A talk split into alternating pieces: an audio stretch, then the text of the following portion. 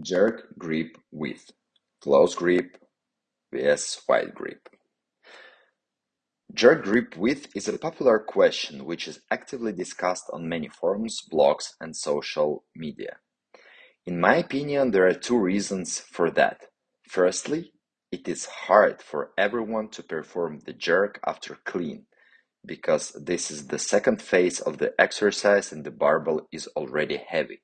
And secondly, we see that even top athletes successfully apply a variety of styles to perform jerk. One of the specific details of the jerk is the grip width. The practice shows that it can vary from fairly narrow, slightly wider than shoulder width, to extremely wide, almost like a snatch grip.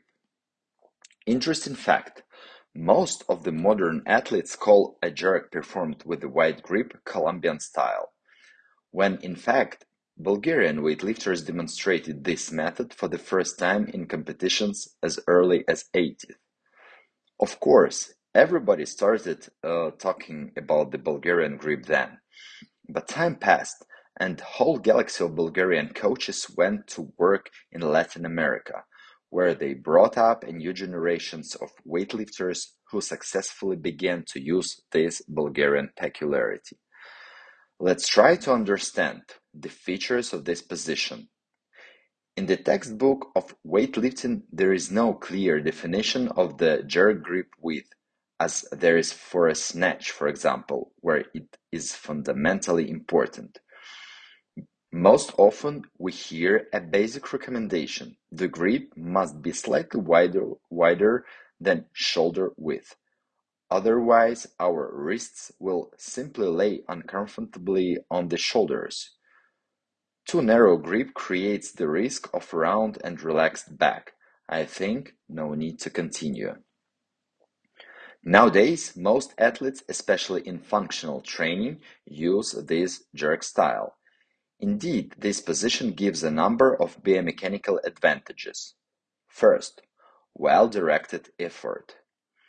When pushing the bar upwards with one's legs, the arms work in the same direction, which makes it possible to apply more force to the barbell. The second, when fixing the barbell above the head with a narrow grip, the inclusion of joints and the stability of the skeleton are more reliable. Third, there is no need to intercept the barbell after the clean. This often creates a lot of difficulties for unexperienced athletes, as well as for athletes whose shoulder upper body mobility is not well developed. Now let's talk about wide Bulgarian Colombian grip peculiarities, advantages, and disadvantages. Obviously, tall athletes need to take a barbell wider, simply because they have longer arms and need to lift the barbell and spend more time and energy on it. Wider grip reduces these indicators. But we also see a lot of athletes from Colombia again and more countries that are not tall at all and perform in low weight categories and do it exactly that way. Wide grips require special skill to intercept the bar. Some athletes change the wrists at the time of throwing the bar when recovering from the uh, clean receiving position.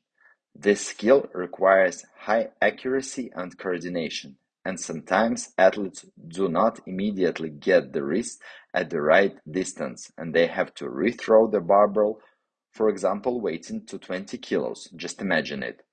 Colombian athletes have excellent mobility of upper body and have a well-developed rack position, so they can freely move their wrists along the bar length. There is also different interpretation of the difficulty of holding the barbell above the head with wide grip. Some coaches say that the inclusion of elbow, elbow joints is more effective with the wide grip, but it must be remembered that this creates additional angular pressure on the wrists, elbows, and shoulders, which requires strong arms, shoulders, and stabilizers muscles, as well as coordination and balance, which increases the risk of losing the barbell with minimal forward or backward movement. It is also often discussed that with a wide arm position, there are significantly fewer opportunities to use barbell oscillation as the area of bearing of the bar with the body increases.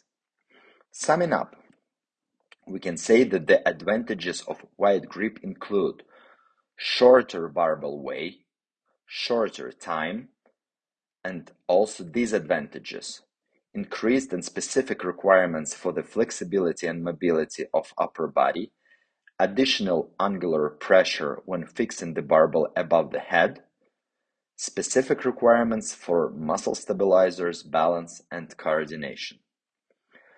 A frequent question that I'm asked at my seminars is whether to use wrist straps when performing a jerk during trainings and competitions.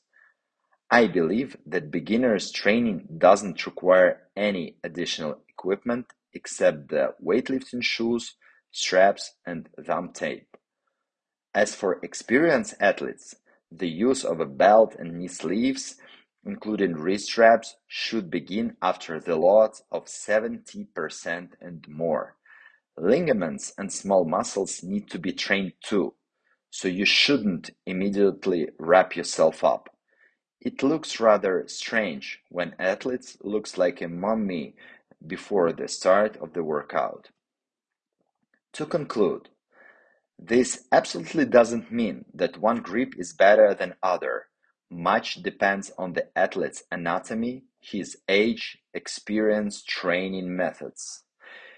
In order to find your grip, you need to experiment, but do it wisely and carefully.